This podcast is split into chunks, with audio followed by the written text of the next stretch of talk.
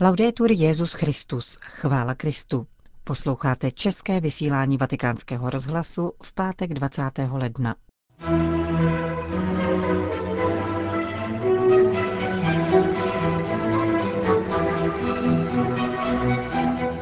Překonání egoistické mentality, která neustále odsuzuje, vyzval papež František v dnešním ranním kázání. Evropa potřebuje duši, zdůraznil kardinál Parolin na Světovém ekonomickém fóru v Davosu. Papež František podpořil francouzský pochod pro život. To jsou hlavní témata našeho dnešního pořadu, kterým provázejí Johana Bromková a Jana Gruberová.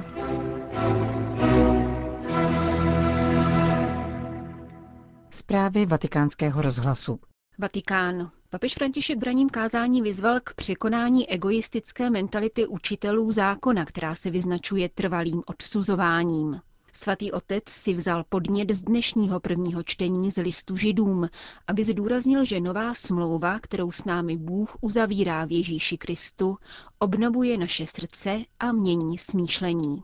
Bůh totiž činí věci nové od samého základu a nikoli jen na pohled, zdůraznil Petrův nástupce s poukazem na obnovu celého stvoření v Ježíši Kristu. Tato nová smlouva má určité rysy, poznamenal papež. Prvním je skutečnost, že nepůsobí pouze zvnějšku, nýbrž proniká srdcem a mění mentalitu. Nová smlouva sebou nese změnu smýšlení, srdce, vnímání a konání, nastoluje jiný pohled na věc. Papež František uvedl příklad uměleckého díla, na které může architekt pohlížet chladně, závistivě anebo radostně a schovývavě. Nová smlouva proměňuje naše srdce a mysl, skrze které pak nahlížíme pánův zákon. Pomysleme na učitele zákona, kteří Ježíše pronásledovali. Vykonávali vše, co jim zákon předepisoval, měli v rukou právo a vše další. Jejich mentalita však byla Bohu vzdálena. Smýšleli sobecky, zaměřovali se sami na sebe, soudili srdcem a to neustále. Nová smlouva mění naše srdce i mysl. Nastává změna mentality. Pán však jde dál a ujišťuje nás, že nám odpustí naše nepravosti a nevzpomene si na naše hříchy. Někdy si v myšlenkách s pánem trochu zažertuji, komentoval papež, a říkám mu, že nemá dobrou paměť. Bůh má pro nás slabost a proto odpouští a zapomíná. Zapomíná, protože odpouští. Když vidí litující srdce, odpouští a zapomíná. Jejich nepravosti jim odpustím a na jejich hříchy už nevzpomenu. Pro nás to však znamená výzvu, abychom už pánu své hříchy nepřipomínali, tedy nehřešili. Ty jsi mi odpustil a zapomenul a já proto mám změnit život. Nová smlouva mne obnovuje a nutí ke změně života. Nejenom k proměně srdce a smýšlení, nýbrž ke změně celého života. Máme žít bez hříchu, vzdálení hříchu. Takto pán tvoří věci nové a všechny nás obnovuje. Třetím rysem nové smlouvy, pokračoval svatý otec, je změna příslušnosti. Náležíme Bohu a neexistují pro nás jiní, pošetilí bohové.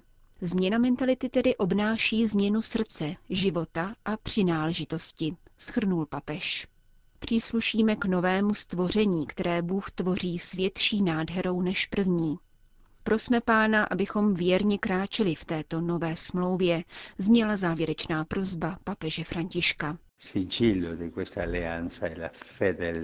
Pečetí této smlouvy a boží věrnosti má být naše věrnost práci, kterou pán vynakládá, aby změnil naši mentalitu a srdce. Proroci hlásali, pán promění vaše kamenná srdce na srdce z masa.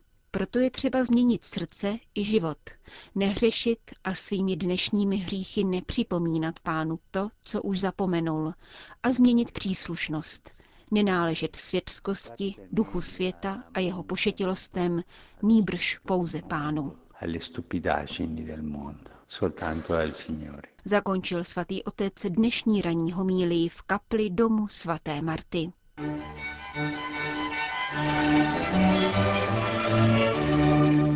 Vatikán.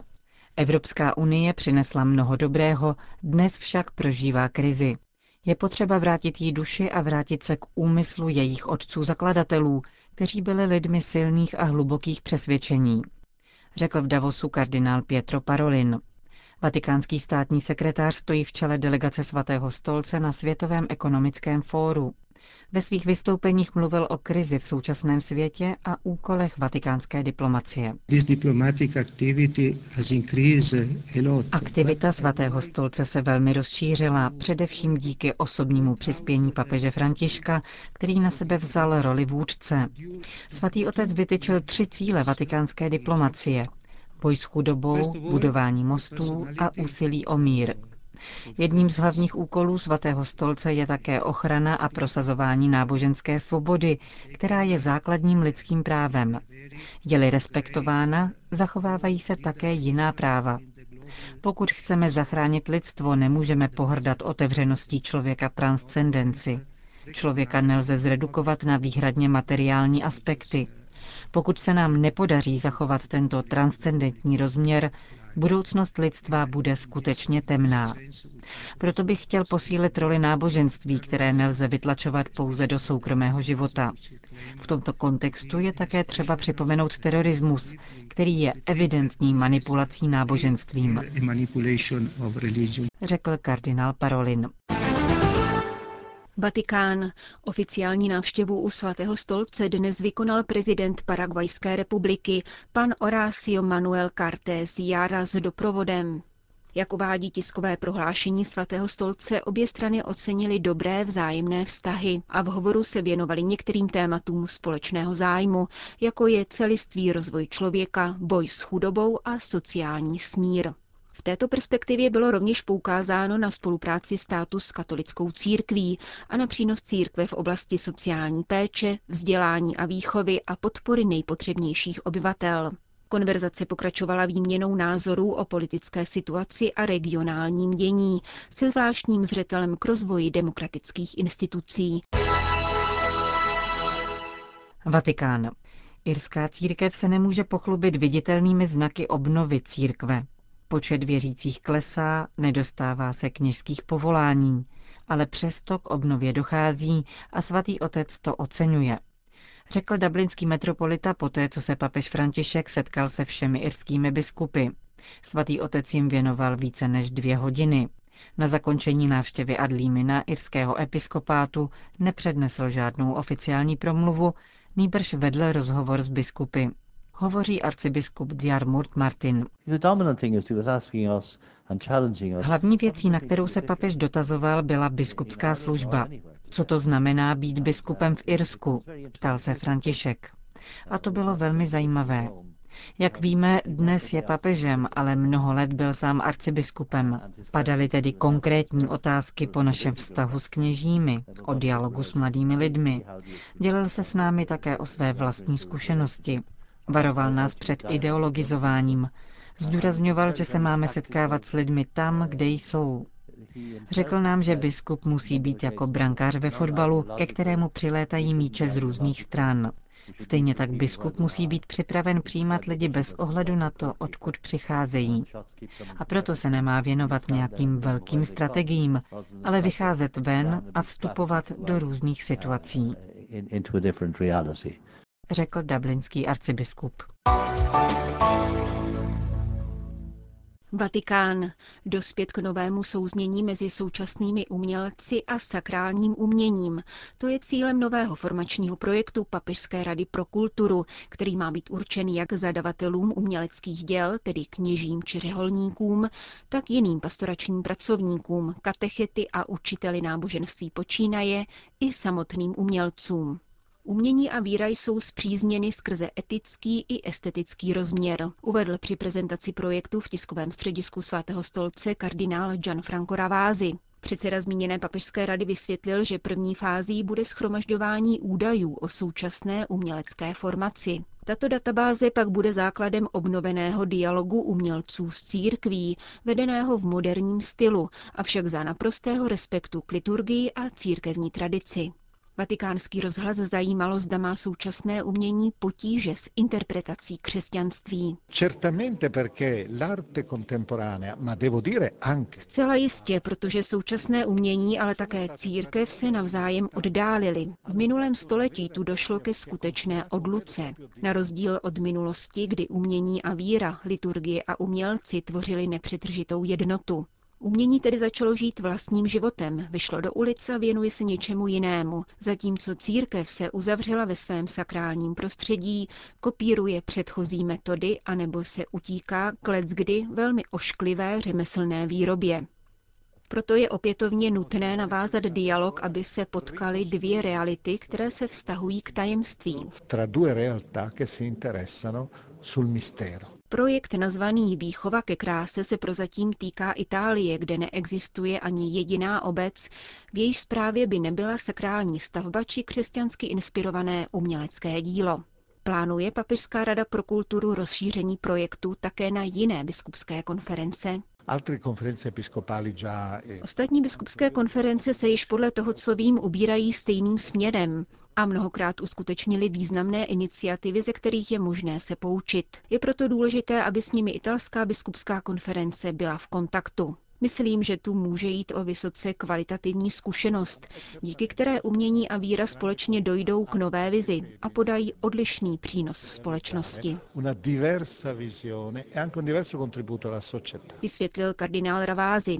Jak dále řekl, naše farnosti by se měly stávat pokojnými oázami krásy a být opěrným bodem urbanistického celku, do kterého jsou včleněny. A to platí nejenom pro malbu, sochařství a architekturu, nýbrž také pro hudbu, vzhledem k tomu, že hudební vnímavost při nedělní liturgii již léta stagnuje. Právě těmto otázkám se bude na jaře věnovat Mezinárodní kongres o sakrální hudbě, který se bude konat 50 let po vydání instrukce Muzikam Sacram, zatím posledního církevního dokumentu o liturgické hudbě.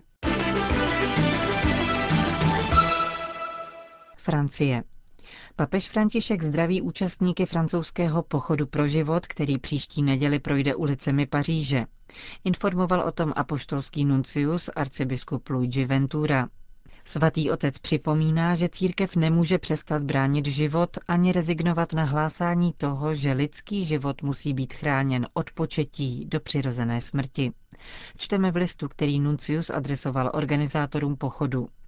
Dodává dále, že papež chce francouze povzbudit nejen k oprávněným manifestacím na obranu života, ale také k budování civilizace lásky a kultury života.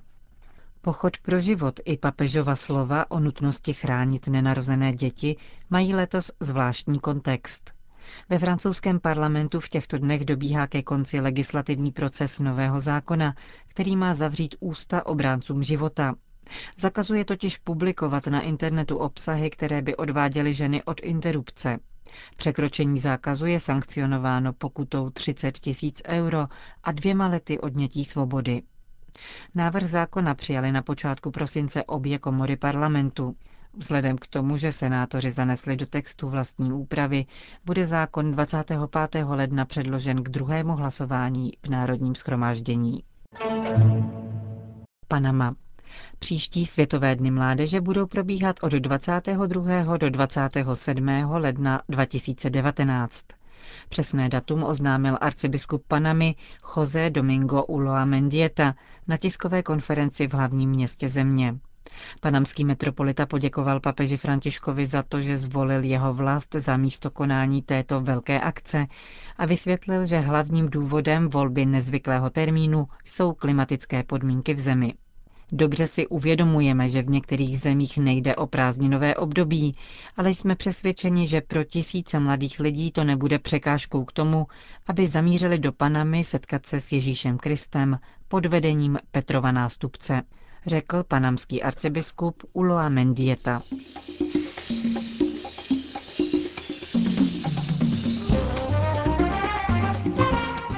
Končíme české vysílání vatikánského rozhlasu. Chvála Kristu, laudetur Jezus Christus.